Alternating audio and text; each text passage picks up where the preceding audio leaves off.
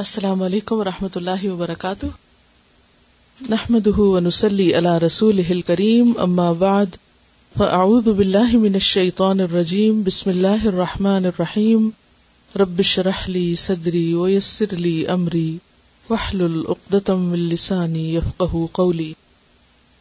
کل کی احادیث پر تھوڑا سا سوال کروں گی۔ حدیث نمبر 117 ہے کہ ان اللہ یقول یوم القیامۃ، اللہ تعالیٰ قیامت کے دن فرمائیں گے، این المتحابون بجلالی، کہاں ہیں محبت کرنے والے میرے جلال کی وجہ سے، میری تعظیم کی وجہ سے۔ تو اللہ کی تعظیم کی وجہ سے محبت کرنے کا مطلب کیا ہوتا ہے؟ یعنی اللہ کی خاطر، خواہ اپنی مرضی ہو یا نہ ہو، اپنا دل کسی کام کو چاہے یا نہ چاہے، لیکن اللہ کی خاطر کوئی کام کرنا اور اللہ ہی کی رضا کو مد نظر رکھنا۔ یہاں پر جو بات کہی جا رہی ہے متحابون، آپس میں محبت کرنا اللہ کے جلال کی خاطر، خواہ خون کے رشتے ہوں، خواہ دوستی کا رشتہ ہو۔ اللہ کی خاطر وہ رشتہ اسی وقت ہوتا ہے جب اس میں اللہ کی حدود کا خیال رکھا جائے، اللہ کی اطاعت پر انسان مزید آگے بڑھے، وہ تعلق اللہ کے قریب کرنے میں انسان کو مدد دے۔ کیونکہ بہت سے لوگ اللہ سے محبت کا دعویٰ تو کرتے ہیں اور محبت کر بھی لیتے ہیں، لیکن اللہ ہی کو بھول جاتے ہیں، پھر اللہ ہی کے احکامات کی نافرمانی کرنے لگتے ہیں۔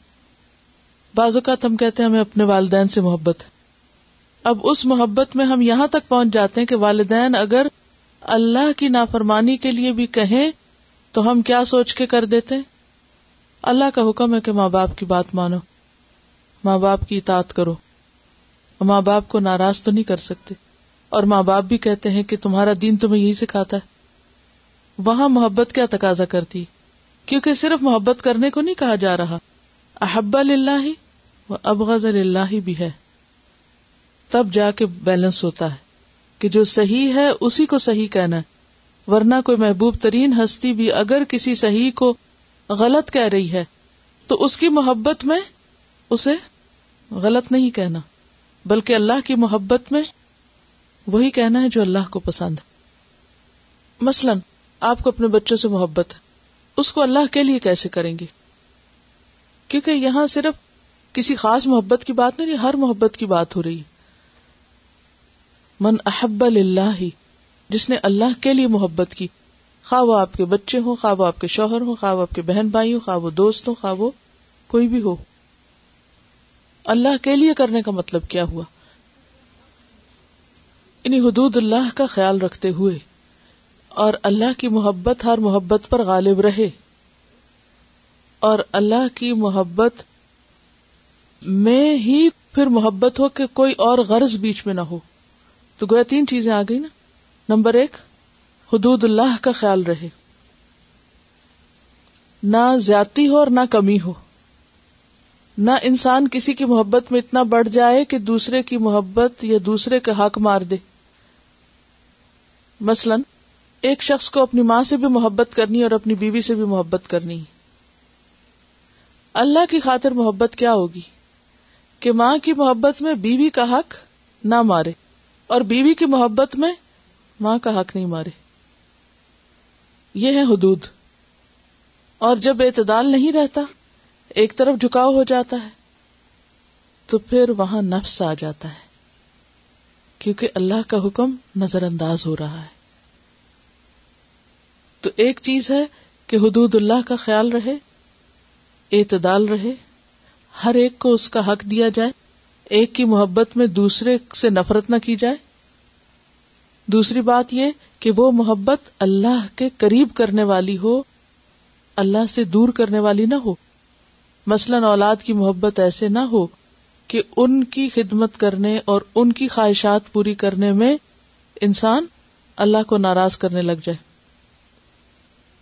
تیسری چیز کیا تھی؟ کہ اس محبت میں ان سے توقعات نہ رکھی جائیں، کیونکہ اگر توقعات رکھ کے اور خود غرضی کے ساتھ محبت کی جائے گی کہ جب تک غرض پوری ہوتی ہے ہم بھی اچھے ہیں اور اگر نہیں پوری ہوتی تو پھر ہم سے بھی کوئی توقع نہ رکھو، تو اس کے نتیجے میں لڑائی جھگڑے شروع ہو جاتے ہیں اور باہمی تعلقات خراب ہوتے ہیں، معاشرے کا سکون بگڑتا ہے، اصل مقصد پیچھے چلا جاتا ہے۔ اگر ہم اللہ کے لیے کسی کا احترام کر رہے ہیں، اللہ کے لیے کسی کو اس کا حق دے رہے ہیں، تو وہ حق کی ادائیگی مشروط نہیں ہوگی کسی اور کے حق کی ادائیگی کے ساتھ۔ مثلاً بعض اوقات اولاد کو یہ شکوہ ہوتا ہے کہ ماں باپ ہمارے ساتھ اچھا نہیں کر رہے، فلاں بہن بھائی کی طرف زیادہ جھکاؤ۔ شیطان یہ بیج بڑی اچھی طرح بو دیتا ہے بعض اوقات چھوٹی چھوٹی باتوں پہ، جن کا ماں باپ کو نوٹس بھی نہیں ہوتا، دھیان بھی نہیں ہوتا کہ کوئی ایسی بات ہے، کیونکہ ان کے ذہن میں چیز ہی نہیں ہوتی۔ اچھا اب کیا ہوتا ہے اس کے نتیجے میں؟ شیطان کیا سجاتا ہے، جب انہیں تمہاری پرواہ نہیں تو تمہارے اوپر بھی کچھ زیادہ لازم نہیں کہ تم بھی پھر کچھ ایکسٹرا کرو یا بہت کرو۔ ٹھیک ہے، وہ ان سے زیادہ پیار کرتے ہیں تو کرتے رہے، ہم اپنے لیے کوئی اور رستہ تلاش کر لیتے ہیں۔ جب اللہ کے لیے محبت ہوتی ہے، اللہ کے لیے کسی کو حق دیا جاتا ہے، تو پھر انسان یہ نہیں دیکھتا۔ شوہر بیوی کے درمیان بہت جھگڑے کیوں ہوتے ہیں؟ عام طور پر جھگڑوں کی بنیاد کیا ہوتی ہے؟ چونکہ اس نے میرا حق نہیں دیا لہذا میں بھی نہیں دے سکتا۔ ٹھیک ہے، بہت بڑے بڑے حق تلفیاں جو ہیں ان کا الگ معاملہ ہے، ان کے لیے انسان کو کوشش بھی کرنی چاہیے، اور یہ نہیں کہ انسان حق مانگے ہی نہ، وہ الگ چیز ہے۔ لیکن عام روزمرہ زندگی کی چھوٹی چھوٹی باتوں میں، ڈے ٹو ڈے لائف میں آپ دیکھیں کہ مثلاً آپ کہیں کہ میں بھی اسمائل نہیں کروں کیونکہ مجھے بھی تو اسمائل نہیں کیا تھا۔ اب اس میں کوئی لین دین ایسا نہیں کہ کوئی مال کا لین دین ہے یا کوئی حق مار دیا یا آپ کی چیز اٹھا کے چھین کے کسی اور کو دے دی، یہ بات نہیں ہے۔ وہ قانونی حق اور کچھ ایسی چیزیں ہیں، وہ ایک الگ قصہ ہے، لیکن روزمرہ زندگی میں اب آپ کو دوسرے نے اسمائل نہیں پاس کی، اس نے منہ بنایا ہوا ہے، آپ کیوں اسمائل پاس کریں؟ کیا چیز آپ سے یہ کام کروائے گی کہ مجھے تو اللہ کی خاطر اچھا بننا ہے؟ اب کیا ہوگا، ہو سکتا ہے اس کا دھیان کہیں اور ہو، وہ کسی اور فکر میں ہو، کسی اور پریشانی میں ہو، لیکن آپ کے اسمائل کرنے سے اس کی پریشانی دور ہوئی اور وہ پلٹ کے واپس ٹھیک ہو گیا، اور وہ بھی بھول گیا کہ میں نے بھی کوئی قصور کیا تھا۔ اور اس طرح کی چھوٹی چھوٹی چیزیں جو ہوتی ہیں، مثلاً چھوٹا سا کام کسی کا کرنا جو دوسرے کو خوش کر دے، دوسرے کو مدد دے دے، لیکن انسان بعض اوقات اس میں بخل کیوں کر جاتا ہے؟ میں کیوں پانی آفر کروں، مجھے بھی تو نہیں پوچھا تھا کھانے کی ٹیبل پہ۔ مثلاً یہ چیزیں ہوتی ہیں نا، بہت چھوٹی چھوٹی، جن کا بعض اوقات پہ ذکر بھی نہیں ہوتا، وہ اندر ہی اندر پنپتی رہتی ہیں، اور شیطان کیا کرتا ہے، ان کو بڑھا چڑھا کے دل میں ڈالتا چلا جاتا ہے۔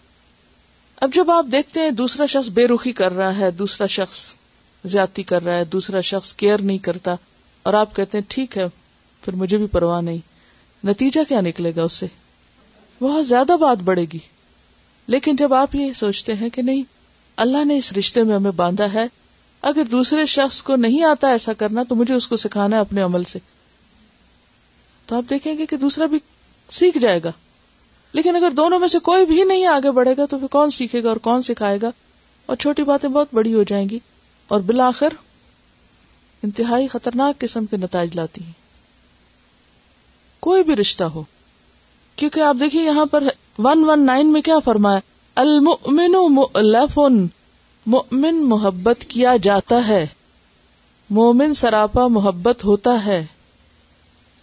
یہ نہیں کہا مومن محبت ڈیمانڈ کرتا رہتا ہے، مومن محبت کی توقع رکھتا ہے، مومن محبت کے انتظار میں رہتا ہے۔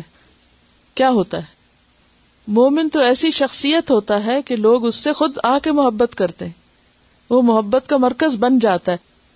ایسا کس طرح بنا جا سکتا ہے؟ کون شخص مرکز محبت بنتا ہے؟ کون دل جیتنے والا ہوتا ہے؟ جو منتظر رہے کہ دوسرے میرے ساتھ اچھا کرے؟ نہیں، جس کے اندر ایسی صفات ہوں، ایسی عادتیں ہوں کہ دوسرا خود بخود اس کی طرف لپکے۔ ایسا نہیں ہوتا کہ بعض اوقات آپ کچھ لوگوں کی طرف زیادہ بڑھ جاتے ہیں بنسبت دوسرے کے، کیا وجہ ہوتی ہے؟ ان کی طرف کیوں زیادہ بڑھ جاتے ہیں، دوسرے کیوں نہیں بڑھتے؟ What's the difference?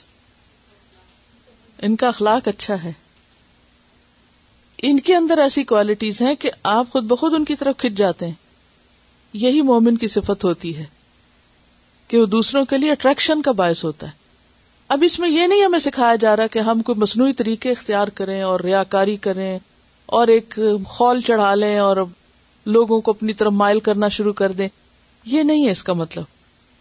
اس کا مطلب یہ ہے کہ اخلاق کی بنیاد ایسی ہو کہ ہمارا دین ہمیں یہ سکھاتا ہے کہ ہم دوسروں کے لیے ایسا نمونہ پیش کریں کہ واقعی وہ ہم سے دل سے محبت کریں. محبت ڈیمانڈ کرنے سے ہرگز نہیں ملتی, محبت شکوے کرنے سے ہرگز نہیں ملتی, محبت اچھے اخلاق کی وجہ. کیا وجہ ہے کہ جو شخص نبی صلی اللہ علیہ وسلم کو دیکھتا تھا وہ آپ سے محبت کرنے لگتا تھا, وہ آپ کی طرف کھینچتا تھا. کیوں؟ ایک مسکراہٹ وہ ہوتی ہے جو تجارتی نوعیت کی ہوتی ہے, جس کے پیچھے کوئی مطلب ہوتا ہے, اور ایک وہ ہوتی ہے جو سنت پر عمل کرتے ہوئے ہوتی ہے, جس کا مقصد سوائے اللہ کی رضا کے اور کچھ نہیں ہوتا, کیونکہ احب للہ ہے. ان دو کے اندر فرق ہے اثر کے اعتبار سے. کچھ لوگ آپ دیکھیں گے کبھی مسکراتے ہوئے نہیں ملیں گے, لیکن جب ان کو کوئی کام ہوگا وہ مسکرانے لگیں گے. آپ کو سمجھ نہیں آئے گی کہ یہ اس وقت کس بات کی مسکراہٹ آتی ہے نا سمجھ. عام طور پہ تو کبھی مسکراتے نہیں دیکھا, یہ تو لگتا ہے کوئی مطلب ہے, اب سمجھ آ جاتا ہے. لیکن ایک وہ شخص جو کسی مطلب کے باہر مسکراتا چلا جاتا ہے, تو مؤلف کون ہوگا؟ وہ جو مطلب کے وقت مسکرائے, یا وہ جو سنت سمجھ کے مسکرائے؟ جو سنت سمجھ کے مسکرائے اللہ کی محبت میں. اس پر ایک آن لائن اسٹوڈنٹ نے لکھا تھا, اب ہمیں بھی مسکرانا آ گیا. یہ اچھا انہوں نے واقعہ لکھا, میں آپ سے شیئر کر دیتی ہوں کہ انسان اگر اللہ کے لیے مسکرائے تو پھر کن حالات میں مسکراتا ہے, کیسے کیسے مسکراتا ہے. یہ لکھتی ہے کہ ہمارا تعلیم القرآن کا کورس جو جو تکمیل کے مراحل طے کر رہا تھا, کلاس کا ماحول بے حد اداس ہوتا جا رہا تھا. خاص طور پر 30واں پارہ تو بہت ہی سوگوار ہو گیا. مضامین کی نوعیت ہی کچھ ایسی تھی, ہم آنسو اور سسکیوں کے ساتھ کلاس کا اختتام کرتے. قیامت کی ہولناکیاں ہمیں لرزا دیتی. 8 جنوری کو روح البیان کیا شروع ہوا, لگا جیسے سارا ماحول مسکرانے لگا ہے. شاید یہ تکمیل قرآن کی خوشی ہے. استاذہ صاحبہ کی دبی دبی کھنکتی ہنسی ساری کلاس کے دھیمے دھیمے کہکوں کے ساتھ سنی تو بے اختیار ہم بھی مسکرا اٹھے. آج 17 جنوری بروز بدھ حسن اخلاق کا موضوع ہی مسکراہٹ تھا. استاذہ نے پیارے نبی صلی اللہ علیہ وسلم کی پیاری پیاری مسکراہٹ بھری باتیں بتائیں اور بتایا کہ مسکرانا صدقہ ہے, مسکراہٹ اچھے تعلقات کا راز ہے. بہت سی احادیث کی وضاحت فرمائی اور تلقین کی کہ ہم بھی ہر وقت مسکراتے رہنے کی کوشش کیا کریں. جتنے ہوم ورک اب تک استاذہ نے ہمیں دیا بخدا ہم نے کرنے کی پوری کوشش کی, مگر اکثر ناکام رہے. یہ ہوم ورک آسان ہے, ہم نے تہیہ کر لیا کہ یہ ضرور کریں گے. ہمارے پیارے نبی صلی اللہ علیہ وسلم کی سنت بھی ہے اور ہماری استاذہ کا دیا ہوا ہوم ورک بھی. کلاس کے ختم ہوتے ہی ہم اپنی بیٹی کو اسکول سے لینے کے لیے نکلے اور وقت پر پہنچ بھی گئے, مگر وہ تھی کہ کسی طرح باہر نکلنے کا نام نہ لے رہی تھی. ہمیں راؤنڈ اباؤٹ سے 2-3 دفعہ نکل کر پھر جانا پڑا. انتظار کی اذیت آپ کو معلوم ہے کتنی تکلیف دہ ہوتی ہے. جو دیر ہو رہی تھی ہم غصے سے کھول رہے تھے. دیکھا کہ سہیلی کے ساتھ خراما خراما چلی آ رہی. دل تو چاہا کہ زبردست ڈانٹ پلائیں, مگر آپ یقین کیجیے ہم غصے سے بھرے ہوئے مسکرا رہے تھے. کیا ہوا, دیر کیوں کی؟ ہم نے زبردستی مسکرا کر سوال کیا. اس نے انتہائی حیرت سے ہمارے سوال کا جواب دینے کی بجائے اپنا سوال کر ڈالا. آر یو اوکے مام؟ خون کھول گیا ہمارا. اس کو کیسے سمجھائیں کہ تمہارے دیر سے آنے پہ ہم نہیں مسکرا رہے, یہ ہمارا ہوم ورک ہے. ہم دل ہی دل میں مسرور ہو رہے تھے اور مسلسل مسکرائے جا رہے تھے. شام کو بیٹا صاحب گھر آئے تو پینٹ کے پائنچے بری طرح لدھڑے ہوئے تھے. دل چاہا ڈنڈا پکڑ کر اس کے گٹوں پہ دے مارے, مگر ہمیں تو مسکرانا ہے, لہٰذا ہم بری طرح دانت پیس کر مسکرا دیے. اور وہ ہمیں مشکوک نظروں سے حیرت کے ساتھ دیکھتا ہوا اپنے کمرے میں چلا گیا. لو جی, دن کا اختتام ہوا. میاں صاحب کا استقبال انتہائی گرم جوشی سے زبردست مسکراہٹ کے ساتھ کیا. ان کے ہاتھ سے بیگ بھی لے لیا. اللہ خیر کرے, آج گھر کا موسم بڑا عجیب سا ہو رہا ہے, وہ بڑبڑائے, جو ہم نے صاف سن لیا. دل پر چوٹ سی لگی, پھر فوراً یاد آ گیا کہ ہمیں تو مسکرانا ہے. خاموشی سے کھانا کھانے کے بعد حسب عادت اپنی ٹیبل پر بیٹھ کر لیپ ٹاپ پہ خبریں پڑھنے لگے. اچانک ہمیں خیال ہے کہ استاذہ نے گھر کا ماحول خوشگوار بنانے کا ایک اور فارمولہ بھی بتایا تھا. ہم جلدی سے اٹھے اور ان کی آنکھوں پہ ہاتھ رکھ دیے. ان کی آنکھ یہ دباؤ برداشت نہ کر سکی اور ٹوٹ کر ناک سے چپک گئی. وہ جھٹکے سے پیچھے ہٹے. کمپیوٹر چیئر ہم سے ٹکرائی, ہم دور جا گرے. گرتے ہوئے بیڈ کا کونا ہماری کمر میں پیوست ہو گیا. آپ یقین کیجیے ہم اس وقت بھی مسکرا ہی رہے تھے. اب ہم ہیٹنگ پیڈ لگا کر بیڈ پر لیٹے ہیں. کمر میں درد ہے, آنکھوں میں آنسو ہیں, ہونٹوں پہ پھر بھی مسکراہٹ ہے, مگر آپ ہماری تحریر پڑھ کر مت مسکرائیے گا ورنہ ہم رو دیں گے. کہنے کا تو ایک چھوٹی سی سنت ہے مسکرانا, مگر آسان نہیں ہے. یہ اللہ کی محبت میں ہی مسکرایا جا سکتا ہے. تو یہ ہے کہ اللہ کی خاطر کوئی بھی کام کرنا جس کا اتنا بڑا اجر ہے, وہ صرف اس وقت ہو سکتا ہے جب اللہ ہی کی خاطر ہو, کوئی اور غرض نہ ہو بیچ میں. چاہے وہ قریب ترین گھر کے اندر اپنے قریبی رشتہ دار, یہی وہ لوگ ہیں جن سے ہمارا روز پالا پڑتا ہے, روز واسطہ پڑتا ہے. اور ہم سب اپنا جائزہ لیں کہ کتنی دیر اس میں سے پھر ہم خوش گزارتے ہیں اور کتنی دیر جلتے کڑتے, اور کس بات پہ کڑن ہوتی ہے, کوئی وجہ کوئی نہیں ہوتی. ٹھیک ہے, وہ نہیں مسکرائے, ہم بھی نہیں مسکرا رہے. کسی بھی تعلق کو آپ کو بنانا تو آپ کو محنت کرنی پڑے گی. دیکھیں, گھر کو مینٹین کرنا تو محنت کرنی پڑتی ہے نا, کہ آپ صفائی کا خیال رکھیں, آپ ٹوٹ پھوٹ کو ساتھ ساتھ دیکھتے رہیں, ورنہ آپ یہ تھوڑی کرتے ہیں اچھا یہ ٹوٹ گیا تو میں یہاں سے کہیں اور جا رہی ہوں. ہر چیز میں ہمارا یہ ٹرینڈ ہو گیا. حالانکہ کرنے کا کام کیا ہے؟ پہلے کیا ہوتا تھا, کپڑا ادھر جاتا تھا اٹھا کے پھینک تھوڑی دیتے تھے, کیا کرتے تھے, رفو کرتے تھے, سیتے تھے. سب نے بچپن دیکھا ہوگا نا, اسی طرح پیبند لگا دیتے تھے, سیتے تھے, جوڑتے تھے, کاٹتے تھے, اوپر کا نیچے استری سے لگ گیا جل گیا, نیچے کا اوپر, ادھر ادھر کر کے. بنانے کی طرف توجہ ہوتی تھی. اور اسی طرح تعلقات میں بھی اگر کوئی کمی بیشی ہو گئی تو معافی مانگ لی, آگے پیچھے صلح صفائی, خاندان والے بیچ میں آگے, اور ایک یعنی گھر کو بنانے کی طرف توجہ ہوتی تھی سب کے مل جل کے. مائیں بھی یہی تلقین کیا کرتی تھی کہ کوئی بات نہیں, اگر دوسرے نے ایسا کر دیا تو تم مسکراتے رہو, تم یہ کر لو, تم اچھا کرو, سب یہی مشورے دیتے. اب کیا ہے, مائیں بھی الٹ مشورے دیتی ہیں, اگر انہوں نے ایسا کیا تو تم ایسے کرو, تم کیوں ظلم سہتے رہو, تم ایسا کیوں کرو, تم ویسا کیوں کرو. اور آپ دیکھیے کہ شیطان تو ہر جگہ پر آتا ہے, ہر ایک کے پاس آتا ہے. ایک تو آپ لوگ ریڈنگ کی ہیبٹ بنائیں. الحمدللہ اب آپ لوگ گزر تو بڑے مشکل دور سے رہے ہیں, لیکن اگر اس پہ تھوڑی سی استقامت کریں بعد میں بھی, اور قرآن کے ساتھ ایک مضبوط تعلق رہے, ہو سکتا ہی نہیں کہ آپ کو رہنمائی نہ ملے. آج صبح ہی ایک میل کسی نے بھیجی, انہوں نے کچھ واقعات اپنے شیئر کیے کہ قرآن کس طرح رہنمائی کرتا ہے, یعنی کہ وہ جو چیز, جو سچویشن سامنے آتی ہے اس کی فوراً گائیڈنس مل جاتی ہے, جو چیز پڑھتی ہے اس کے مطابق لوگ پوچھ لیتے ہیں. تو وہ ایک کانسٹنٹلی آپ دیکھیں گے کہ اسی اس میں ہوتے ہیں. آپ کچھ لکھ رہے ہیں, اتنے میں کسی کا فون آتا ہے اور وہ وہی جواب ہوتا ہے جو وہاں آپ ابھی لکھ کے اٹھے ہیں یا پڑھ کے چھوڑے ہیں یا بتا رہے ہیں کسی کو. یا تو علم روشنی ہے, اسی سے رہنمائی ملتی. اِنَّ ہُدَى اللَّهِ هُوَ الْهُدَى. یہ جو حجۃ الوداع کے موقع پر نبی صلی اللہ علیہ وسلم نے فرمایا تھا, دو چیزیں چھوڑ کے جا رہا ہوں, مضبوط پکڑے رکھو گے تو کبھی گمراہ نہ ہوگے. اللہ کی کتاب اور اس کے رسول صلی اللہ علیہ وسلم کی سنت. اچھا, ہم اس حدیث کو پڑھتے ہیں, بس رٹے ہوئے جملے دہرا دیتے ہیں, میں دو چیزیں چھوڑ کر جا رہا ہوں, ان کو پکڑو, پتہ نہیں وہ پکڑنا کیسے ہے. بہت سے لوگوں میں علم ہوتا ہے, حکمت نہیں ہوتی. داؤد علیہ السلام کو اللہ سبحانہ تعالیٰ نے دو چیزیں دی تھی, کیا, علماً و حکمہ. علم ہوتا ہے نالج, جو کتاب میں, سنت میں, سب بہت لوگ پڑھتے پڑھاتے, لیکن حکم کیا ہے, اس علم کو عمل میں لانے کی صلاحیت. بہت سے لوگوں کے اندر وہ بات وہ سامنے لکھی ہوئی, پڑھ بھی رہے, یہ نہیں پتا چلتا کہ یہ ہمارے لیے اس میں کیا سبق ہے. امام ابو حنیفہ کے بارے میں آپ نے پڑھا ہوگا کہ ان کی ایک فقہ کونسل کہہ لیں, یعنی ان کے ارد گرد ان کے ساتھ اسکالرز ہوتے تھے, اور جب بھی ان سے کوئی سوال کیا جاتا تھا تو وہ آپس میں ڈسکس کرتے تھے. وہ جن لوگوں کے ساتھ وقت گزارتے تھے ان کو اپنے ساتھی کہتے تھے. وہ صاحبین کا بھی لفظ آپ نے سنا ہوگا, استاد شاگرد کا نہیں وہاں ملتا, وہاں صاحبین اور صاحب یعنی کمپینینز کہتے تھے. اور ان کی مجلس میں علماء بھی, فقہا بھی, اور لغویین بھی ہوتے تھے, یعنی لغت کے علماء بھی ہوتے تھے. اچھا, بعض اوقات وہ کوئی چیز بتاتے لیکن سوال آتا تو جواب امام ابو حنیفہ دیتے تھے. کیوں؟ لوگ علم رکھتے ہوتے تھے, ریلیٹ نہیں کر سکتے تھے کہ فلاں چیز اس مسئلے کا حل ہے, فلاں بات سے یہ سبق ملتا ہے. قرآن میں کیا آتا ہے, وَمَنْ يُؤْتَ الْحِكْمَةَ فَقَدْ أُوتِيَ خَيْرًا كَثِيرًا. اور حکمت یہی چیز ہے کہ جو آپ پڑھیں قرآن میں سے, حدیث میں سے, اس میں جواب پائیں. کس کے لیے؟ اپنے روزمرہ زندگی کے معاملات کے لیے. روز بھولتے ہیں ہم.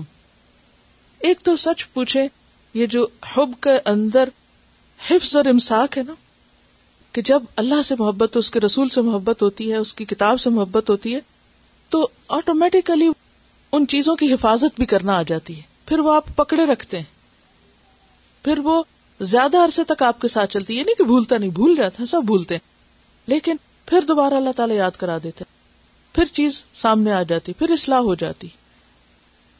اور اگر تھوڑے عرصے کے لیے بھی آپ اس سے بریک لے لیں نا، تو یہ تیز اونٹ سے بھی زیادہ تیز بھاگ جاتی ہے ہر چیز. یہ ایسی چیز نہیں کہ جو ایک دفعہ آپ نے لے لی تو اب آپ کی باندھی بن گئی اور آپ نے خرید لی، نہیں، اس کو تازہ رکھیں گے تو یہ تازہ رہے گی. قرآن مجید میں کیا آتا ہے؟ قل لعبادی یقول التی ہی احسن، میرے بندوں سے کہو وہ بات کہا کریں جو اچھی ہو. ان الشیطان ینزغ بینکم، شیطان تمہارے درمیان پھوٹ ڈالتا ہی رہتا ہے، ہر وقت بدگمانیاں پیدا کرتا ہے. وسوسے کیا ہے؟ Negative thinking. اور اس کا علاج کیا ہے؟ بات میں احتیاط. اگر ہم صرف آیت کے اتنے حصے پر بھی عمل کر لیں نا، تو آپ دیکھیں گے بہت سے تعلقات خود ہی اچھے ہو جائیں گے. تھوڑا سا خود کو روک لیں گے. کل میں نے مثال دی تھی نا کہ المؤمن مؤلف، مومن محبت کا پتلا ہے. ولا خیر فی من لا یألف ولا یؤلف، اس میں کوئی خیر نہیں جو نہ محبت کرتا نہ اس سے کوئی محبت کرتا ہے، اس میں کوئی خیر نہیں، بھلائی نہیں، وہ پھیکی سی چیز ہے. ایسے ہی ہے جیسے کوئی پھول دیکھنے میں تو بہت خوبصورت ہو لیکن خوشبو نہ ہو، کوئی پھل دیکھنے میں تو بہت بڑا ہو، بہت خوش نما ہو لیکن اس کا ذائقہ نہ ہو. ایک شخص کی شخصیت بظاہر بہت زبردست ہے، بڑا عمدہ لباس پہنا ہوا ہے، بہت سمارٹنس ہے اس کی پورے آؤٹ فٹ میں، ہر چیز میں، لیکن اگر آپ اس سے بات کریں تو آپ کو کوئی خوشی نہیں ہوگی. آپ اس کے ساتھ رہیں تو آپ کوئی نئی چیز نہیں سیکھیں گے، یعنی کوئی انسانیت نہیں ملے گی وہاں. منافقین کے بارے میں قرآن کیا کہتا ہے؟ کیسے تھے؟ اگر تم ان کو سنو تو سنتے رہ جاؤ، ہاں، اور ان کی جو بات ہے وہ تمہیں بہت اچھی لگے، اور ان کے جو جسم ہے وہ بھی بڑے خوشنما ہیں، لیکن کأنہم خشب مسندہ، چنی ہوئی لکڑیاں ہیں. لکڑی جو ہوتی ہے وہ بے روح سی چیز ہوتی ہے نا، تو مومن بے روح سی چیز نہیں ہوتا. مومن ایسی شخصیت ہوتا ہے کہ جس سے کوئی ایک دفعہ ملے تو یاد رکھے، وہ جہاں جاتا ہے اپنے اثرات چھوڑتا ہے، وہ اپنے قول میں، اپنی چال میں، ڈھال میں، اپنی گفتگو میں، اپنے معاملے میں، اپنے رویے میں، وہ ہر جگہ اللہ کی قدرت کا ایک نمونہ ہوتا ہے، وہ اللہ کا پیغام بر ہوتا ہے، وہ ہر جگہ کچھ نہ کچھ اپنے خیر کے اثرات ضرور چھوڑتا ہے. زمین اس کے لیے گواہی دیتی ہے، ماحول اس کے لیے روتا ہے. تو اس زندگی کو اس طرح نہ گزاریں کہ بس گزر جائے جیسے بھی ہے، اور بس تھکے ہوئے ہیں، بوجھ بنے ہوئے ہیں، ایھا الثقلان. تو بات یہ ہے کہ ہم سب اس بات پر غور کریں کہ جن لوگوں سے بھی ہمارا واسطہ پڑتا ہے، خواہ وہ کوئی دکاندار ہے جہاں سے ہم گروسری کرتے ہیں، خواہ وہ کوئی کو ورکر ہے، کوئی بھی ہے، کہیں بھی ہے، ہمارے اس پر اثرات کیا ہیں، ہمارا اس پر امپریشن کیا ہے. دین کے اعتبار سے کہہ رہی، دنیاوی اعتبار سے نہیں، دینی اعتبار سے ہم کیا اثرات چھوڑتے.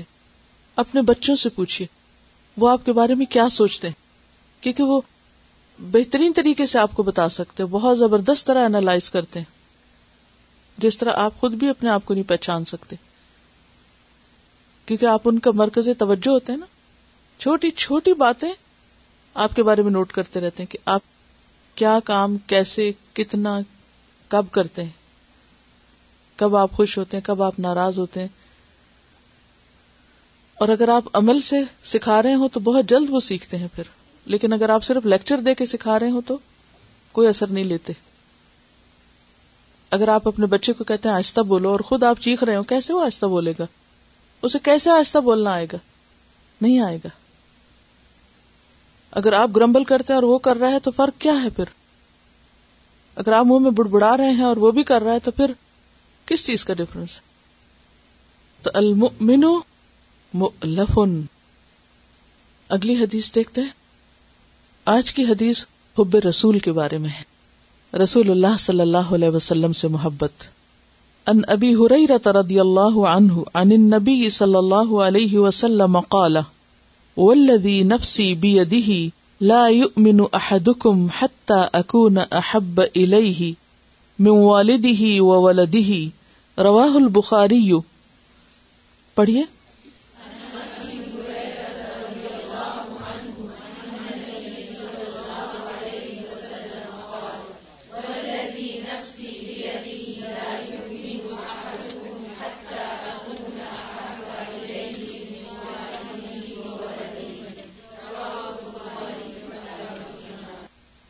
اور مسلم کی روایت میں آتا ہے والناس اجمعین۔ اس حدیث میں والد اور ولد کی بات ہے، جبکہ صحیح مسلم کی روایت میں والناس اجمعین تک بات جاتی ہے۔ ان ابی ہریرہ، ابو ہریرہ رضی اللہ عنہ سے روایت ہے، ان النبی صلی اللہ علیہ وسلم قال، نبی صلی اللہ علیہ وسلم نے فرمایا، والذی، قسم ہے اس ذات کی، نفسی، میرا نفس، میری جان، بیدیہ، جس کے ہاتھ میں ہے، لا یؤمنو، نہیں ایمان لاتا، احدکم، تم میں سے کوئی ایک، حتی، یہاں تک کہ، اکونا، میں ہو جاؤں، احبا، زیادہ محبوب، الیہ، اس کی طرف، من والدہ، اس کے والد سے، وولدہ، اور اس کے بچے سے۔ سیدنا ابی ہریرہ رضی اللہ عنہ سے روایت ہے کہ نبی کریم صلی اللہ علیہ وسلم نے فرمایا، قسم ہے اس ذات کی جس کے ہاتھ میں میری جان ہے، تم میں سے کوئی بھی ایماندار نہ ہوگا جب تک میں اس کے والد اور اولاد سے زیادہ اس کا محبوب نہ بن جاؤں۔ اس حدیث کی وضاحت ایک اور حدیث کرتی ہے، جس میں حضرت عمر رضی اللہ تعالی عنہ کے ساتھ آپ صلی اللہ علیہ وسلم گفتگو فرما رہے تھے۔ بخاری نے اس کو روایت کیا ہے۔ عبداللہ بن ہشام رضی اللہ عنہ کہتے ہیں کہ ہم نبی صلی اللہ علیہ وسلم کے ساتھ تھے، اور نبی صلی اللہ علیہ وسلم نے عمر بن خطاب کا ہاتھ پکڑ رکھا تھا۔ فقال لہ عمر، تو عمر کہنے لگے، یا رسول اللہ، اے اللہ کے رسول صلی اللہ علیہ وسلم، لأنت احب الی من کل شیء الا من نفسی، آپ مجھے ہر چیز سے زیادہ محبوب ہیں سوائے میری اپنی جان کے۔ فقال النبی صلی اللہ علیہ وسلم لا، آپ نے فرمایا نہیں، والذی نفسی بیدہ، قسم ہے اس ذات کی جس کے ہاتھ میں میری جان ہے، حتی اکون احب الیک من نفسک، بات اس وقت تک نہیں بنے گی جب تک میں تمہیں تمہارے نفس سے بھی زیادہ محبوب نہ ہو جاؤں۔ فقال لہ عمر، عمر کہنے لگے، فإنہ الآن واللہ لأنت احب الی من نفسی، کہ بے شک اب آپ مجھے میرے نفس سے بھی زیادہ محبوب ہیں۔ فقال النبی صلی اللہ علیہ وسلم، تو نبی صلی اللہ علیہ وسلم نے فرمایا، الآن یا عمر، ہاں اب ہوئی نہ بات اے عمر۔ گویا اپنی جان، اپنے والدین، اپنی اولاد اور تمام انسان، ان سب سے بڑھ کر، یعنی تمام انسانی رشتوں میں سے سب سے بڑھ کر اللہ کے رسول صلی اللہ علیہ وسلم کا محبوب ہونا ضروری ہے، اور ایمان مکمل ہی اس وقت ہوتا ہے۔ اور وہ حدیث بھی یاد رکھیے جس میں آتا ہے کہ تین باتیں جس کے اندر ہوں گی وہ ایمان کی مٹھاس پا لے گا، اللہ اور اس کے رسول اسے سب سے زیادہ پیارے ہوں، دوسری بات جس سے بھی محبت کرے صرف اللہ کے لیے کرے، تیسری بات کفر کی طرف پلٹنے کو اس طرح ناپسند کرے جس طرح آگ میں پھینکے جانے کو ناپسند کرتا ہے۔ آپ صلی اللہ علیہ وسلم نے اس محبت کا صلہ بھی بتایا ہے، جو مجھ سے محبت کرے گا وہ جنت میں میرے ساتھ ہوگا۔ آپ کو یاد ہوگا اس صحابی کا واقعہ کہ جو بہت پریشان بیٹھے تھے اس بات پر کہ نبی صلی اللہ علیہ وسلم سے قیامت کے دن کیسے ملاقات ہوگی، اور جنت میں آپ کا مقام تو بہت اونچا ہوگا، تو معلوم نہیں کہ ہم آپ کو دیکھ بھی سکیں گے یا نہیں، تو آپ نے کیا فرمایا تھا؟ آپ خاموش رہے تو وہ آیت اتری، وَمَن یُطِعِ اللَّهَ وَالرَّسُولَ فَأُولَٰئِکَ مَعَ الَّذِینَ أَنْعَمَ اللَّهُ عَلَیْہِم مِنَ النَّبِیِّینَ وَالصِّدِّیقِینَ وَالشُّہَدَاءِ وَالصَّالِحِینَ وَحَسُنَ أُولَٰئِکَ رَفیقًا۔ تو نبی صلی اللہ علیہ وسلم کی محبت دراصل کیا سکھاتی ہے؟ آپ کی اطاعت سکھاتی ہے۔ جیسے اللہ کی محبت دراصل عبادت کا مفہوم دیتی ہے انسان کو کہ واٹ از عبادت. تو اسی طرح نبی صلی اللہ علیہ وسلم کی محبت دراصل ان کی اطاعت کا نام ہے، کیونکہ ایک حدیث میں آتا ہے من اطاعنی دخل الجنت، جو میری اطاعت کرے گا جنت میں جائے گا. یعنی صرف محبت کافی نہیں بلکہ جنت میں جانے کے لیے اطاعت بھی ضروری ہے. اب اس میں آپ دیکھیے کہ صحابہ کرام نے اس حدیث پر کس طرح عمل کیا. کوئی مثالیں آپ کو یاد ہے؟ عملی زندگی میں کس طرح انہوں نے نبی صلی اللہ علیہ وسلم سے اپنی محبت کا اظہار کیا، کیونکہ وہ بہترین نمونہ ہے نا ہمارے لیے. ہمیں بھی اسی راستے پہ چلنا ہے. بعض اوقات ہم اصول تو پڑھ لیتے ہیں لیکن پریکٹیکل کیا ہے، عملی نمونہ کیا ہے، وہ نہیں ہمیں پتا ہوتا. تو صحابہ کی زندگی ہمیں بتا سکتی ہے. غزوہ احد میں حضرت ابو دجانہ نے آپ صلی اللہ علیہ وسلم کے لیے اپنے آپ کو ڈھال بنا دیا تھا، جیسے شیلڈ ہوتی ہے، اور پورے کا پورا آپ کو کور کر لیا، اور جتنے بھی تیر آپ کی طرف آئے وہ سارے ان کی پیٹھ پہ آ کے لگے اور اندر چلے گئے. تھوڑی دیر کے لیے سوچیں کہ آپ ایک ایسی جگہ پہ کھڑے ہیں جہاں آپ کو پتا ہے کہ سارے وار آپ پہ ہوں گے اور پھر آپ وہاں کھڑے بھی رہیں. تو یہ ابو دجانہ تھے، لیکن اس کے باوجود وہ آپ پہ جھکے رہے، ہٹے نہیں وہاں سے.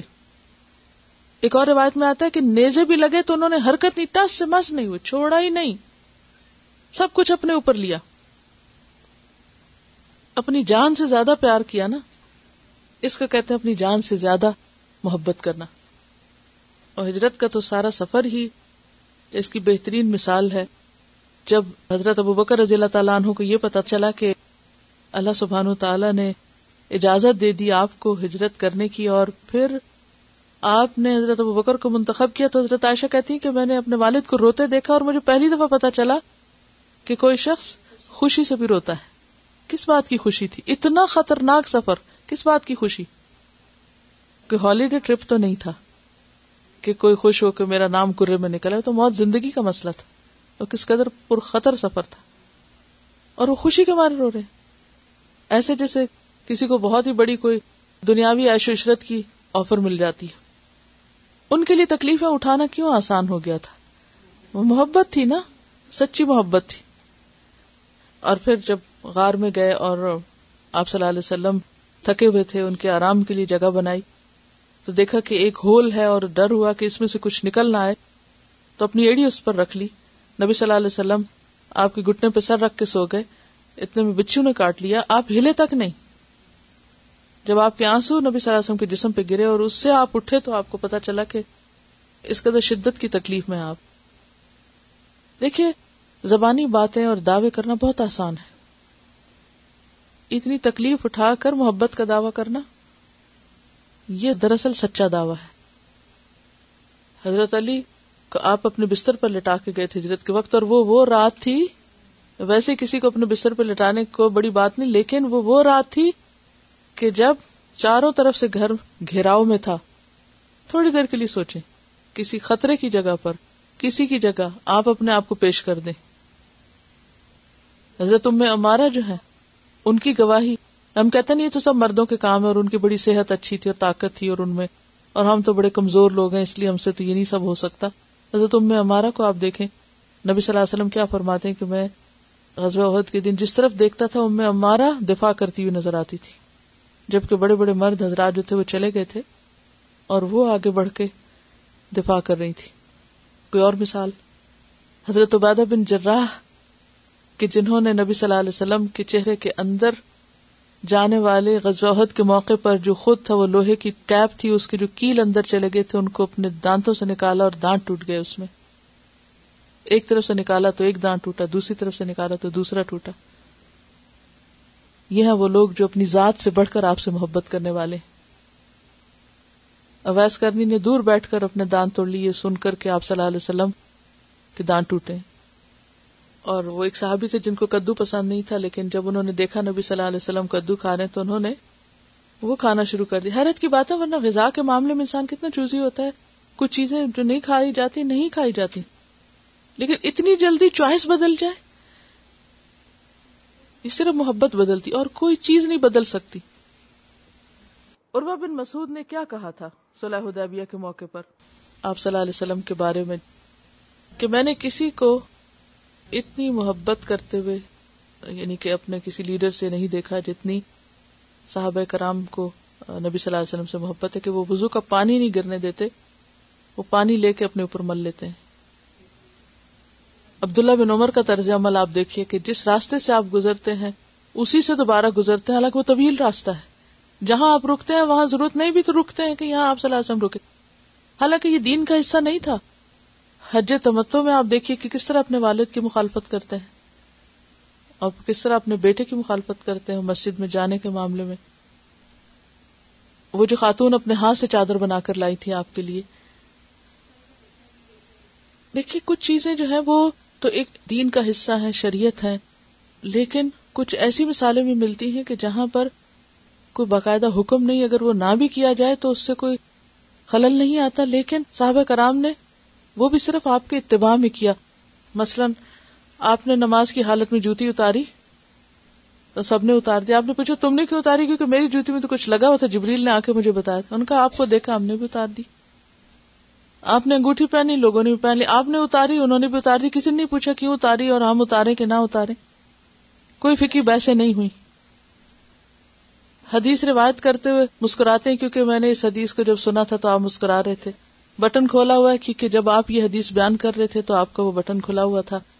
حالانکہ یہ کوئی دین کا حصہ نہیں ہے، بٹن کھولے یا بند کرے اس سے کوئی فرق نہیں پڑتا، لیکن یہ صرف محبت ہے.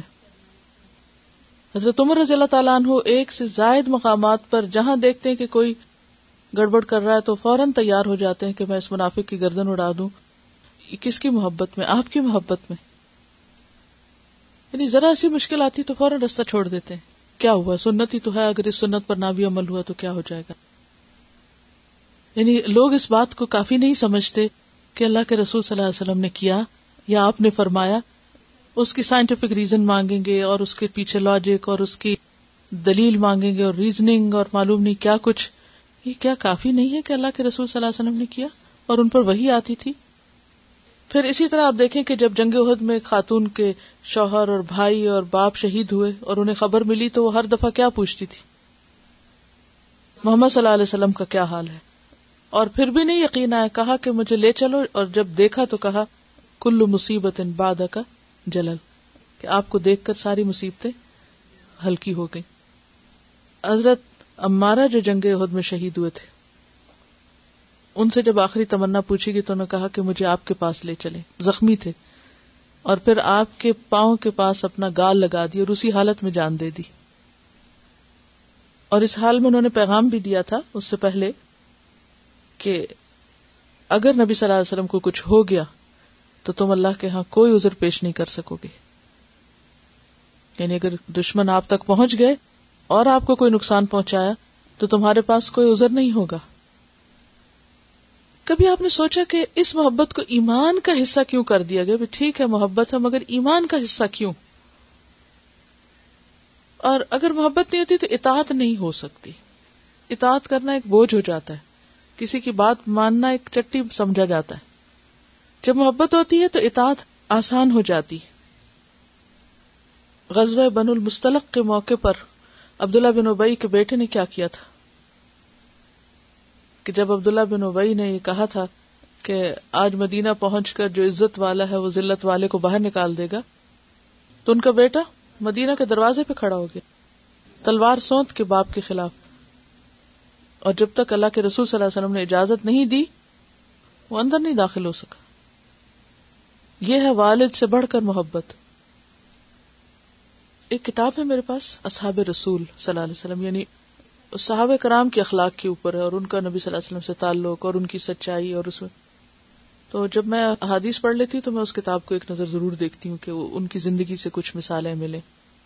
تو میں یہ دیکھ رہی تھی کہ کہاں سے شروع کروں اور کہاں ختم کروں.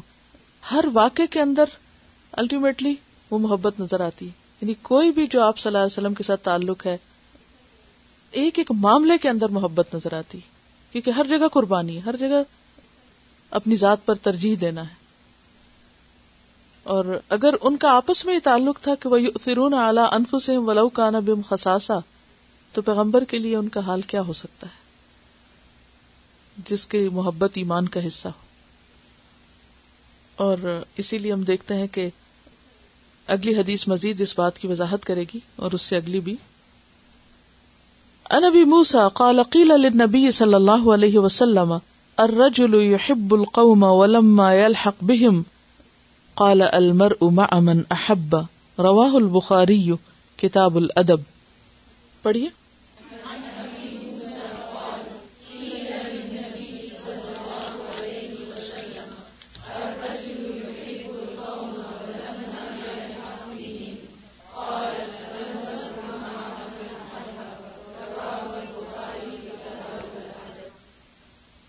ان ابی موسیٰ، ابو موسیٰ اشعری رضی اللہ عنہ سے روایت ہے، قال کہتے ہیں، قیل کہا گیا، عرض کیا گیا، للنبی صلی اللہ علیہ وسلم، نبی صلی اللہ علیہ وسلم سے، الرجل ایک شخص، یحب القوم محبت رکھتا ہے ایک قوم سے، جماعت سے، یعنی ایک گروہ سے محبت کرتا ہے، کچھ لوگوں سے محبت کرتا ہے، جیسے ہم صحابہ کرام سے محبت کرتے ہیں، ولما یلحق بہم حالانکہ وہ ان سے ملا نہیں، یعنی ان تک نہیں پہنچا، وہ کہیں اور رہتے ہیں، کسی اور دور میں تھے، یا کسی اور ملک میں ہیں، یا کسی اور جگہ پر ہیں، لیکن دور ہونے کے باوجود وہ ان سے محبت کرتا ہے. قال فرمایا المرء مع من احب، انسان اسی کے ساتھ ہے جس سے وہ محبت کرتا ہے، بھلے فاصلہ کتنا بھی ہو، دنیا میں کوئی کتنا بھی دور ہو، لیکن قیامت کے دن اسی کے ساتھ اٹھایا جائے گا.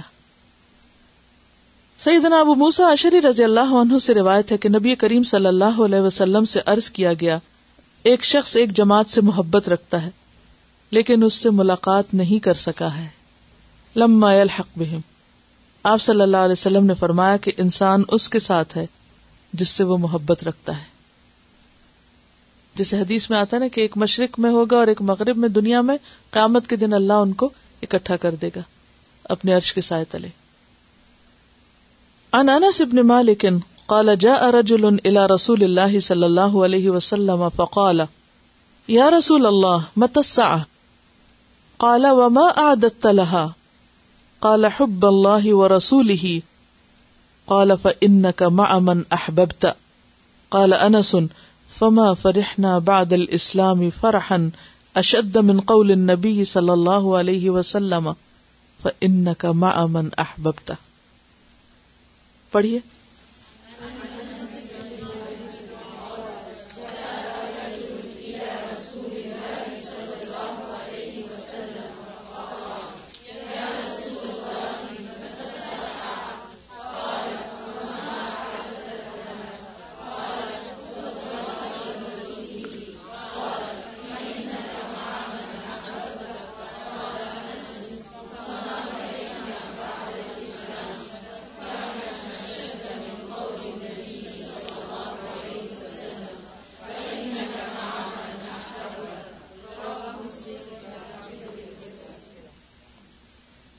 انس بن مالک، انس بن مالک رضی اللہ عنہ سے روایت ہے، قال کہتے ہیں، جاء رجل آیا ایک شخص، الی رسول اللہ، رسول اللہ صلی اللہ علیہ وسلم کے پاس، فقال تو کہا، یا رسول اللہ، اے اللہ کے رسول صلی اللہ علیہ وسلم، مت الساعة قیامت کب آئے گی؟ قال آپ نے فرمایا وما اعددت لها، اور تم نے اس کے لیے تیاری کیا کی ہے؟ تم یہ جو پوچھتے کہ قیامت کب آئے گی تو تمہاری کیا تیاری اس کے لیے کہ وہ آ جائے تو تم تیار ہو؟ قال حب اللہ ورسولہ، کہا اللہ کی محبت اور اس کے رسول کی محبت. قال فرمایا فإنک مع من احببت، تو بے شک تو ساتھ اس کے ہے جس سے تو محبت رکھے. قال انس، انس کہتے ہیں، فما فرحنا، تو نہیں ہم خوش ہوئے، بعد الاسلام، اسلام لانے کے بعد، فرحن خوش ہونا، اشد زیادہ شدید، یعنی اس سے بڑھ کر کبھی خوش ہوئے ہی نہیں، من قول النبی صلی اللہ علیہ وسلم، نبی صلی اللہ علیہ وسلم کی اس بات سے، فإنک کہ بے شک تم، مع ساتھ ہوگے، من جس سے احببتا تم محبت کرو گے. رواہ مسلم کتاب البر والصلہ. حضرت انس رضی اللہ عنہ بیان کرتے ہیں کہ ایک شخص نے دریافت کیا، اے اللہ کے رسول صلی اللہ علیہ وسلم، قیامت کب ہوگی؟ آپ صلی اللہ علیہ وسلم نے فرمایا تجھ پر افسوس، تو نے قیامت کی کیا تیاری کر رکھی ہے؟ اس نے جواب دیا، میں نے قیامت کے لیے صرف یہ تیاری کی ہے کہ میں اللہ اور اس کے رسول صلی اللہ علیہ وسلم سے محبت کرتا ہوں. آپ صلی اللہ علیہ وسلم نے فرمایا تو اس شخص کے ساتھ ہوگا جس کے ساتھ تیری محبت ہے. حضرت انس کہتے ہیں کہ ہم اسلام لانے کے بعد کسی بات پر اتنا خوش نہیں ہوئے جتنا آپ صلی اللہ علیہ وسلم کی اس بات سے خوش ہوئے کہ بے شک تو اس کے ساتھ ہوگا جس کے ساتھ تیری محبت ہے. تو گویا اگر ہم نبی صلی اللہ علیہ وسلم سے سچی محبت کرتے ہیں تو انشاءاللہ قیامت کے دن بھی ان کے ساتھ ہوں. سوال یہ پیدا ہوتا ہے کہ اتنی بڑی خوشخبری کیوں دی گئی؟ اس لیے کہ انسان جس سے محبت کرتا ہے خود بخود اس کے طریقے پہ چل پڑتا ہے، پھر اس کو کچھ زیادہ بتانے کی ضرورت نہیں رہتی، وہ اپنے راستے خود تلاش کر لیتا ہے، وہ ایک ایک چیز میں خود جان لیتا ہے کہ دوسرے کو کیا پسند ہے، وہ کیا کرتا ہے، وہ کیا کھاتا ہے، وہ کیا پیتا ہے، وہ کس چیز سے محبت کرتا ہے. یعنی قدرتی طور پر انسان کا پھر طرز عمل، اس کا طریقہ اس کے مطابق ڈھل جاتا ہے. جیسے پہلے بھی بات ہوئی تھی نا کلاس میں کہ بچوں نے جن کو آئیڈیلائز کیا ہوتا ہے، جن کے وہ فین ہوتے ہیں، پھر کیا کرتے ہیں؟ ویسا ہی لباس، ویسی چال، ویسی ڈھال، ویسی گفتگو، ہر وقت انہی کی باتیں، انہی کے بارے میں پڑھنا، کتابوں میں، رسالوں میں، اخباروں میں، ہر جگہ. پھر کو کہنے کی ضرورت ہوتی ہے اچھا جاؤ اور پڑھو، ذرا پڑھ لو کبھی اس کے بارے میں بھی نہیں، خود پڑھتے ہیں، خود ہی جانتے ہیں. پھر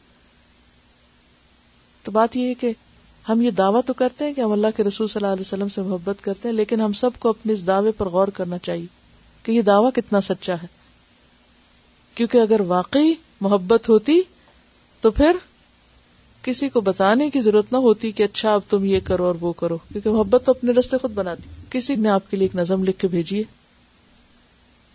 Who do we really love? We claim to love Allah, yet we are busy pleasing everyone but Him. We claim to love the Quran, yet we read it, forgetting to apply what is within. We claim to love the Prophet ﷺ, yet instead of following his sunnah, we follow our own whims. We claim to love the Sahaba, yet we read about so many others besides them. We claim to love the Deen, yet when it's time to sacrifice our wealth, time and energy, our faces turn dim. We claim to love our families, yet we are busy finding faults, complaining and expecting things from them. So, who do we really love? We claim to love a lot, yet it seems we love not much more than ourselves and what is within. تو ہم سب کو ضرورت ہے اپنے دعوے محبت کو کھنگالنے کی کہ کتنا سچا ہے. اس بات کا مطلب کیا ہے کہ انسان اس کے ساتھ ہوگا جس سے وہ محبت کرتا ہے. کہاں پر ساتھ ہوگا؟ قیامت کے دن. کب؟ جب اللہ تعالیٰ ساری مخلوق میں سے ان لوگوں کو نکال کر الگ کر دیں گے.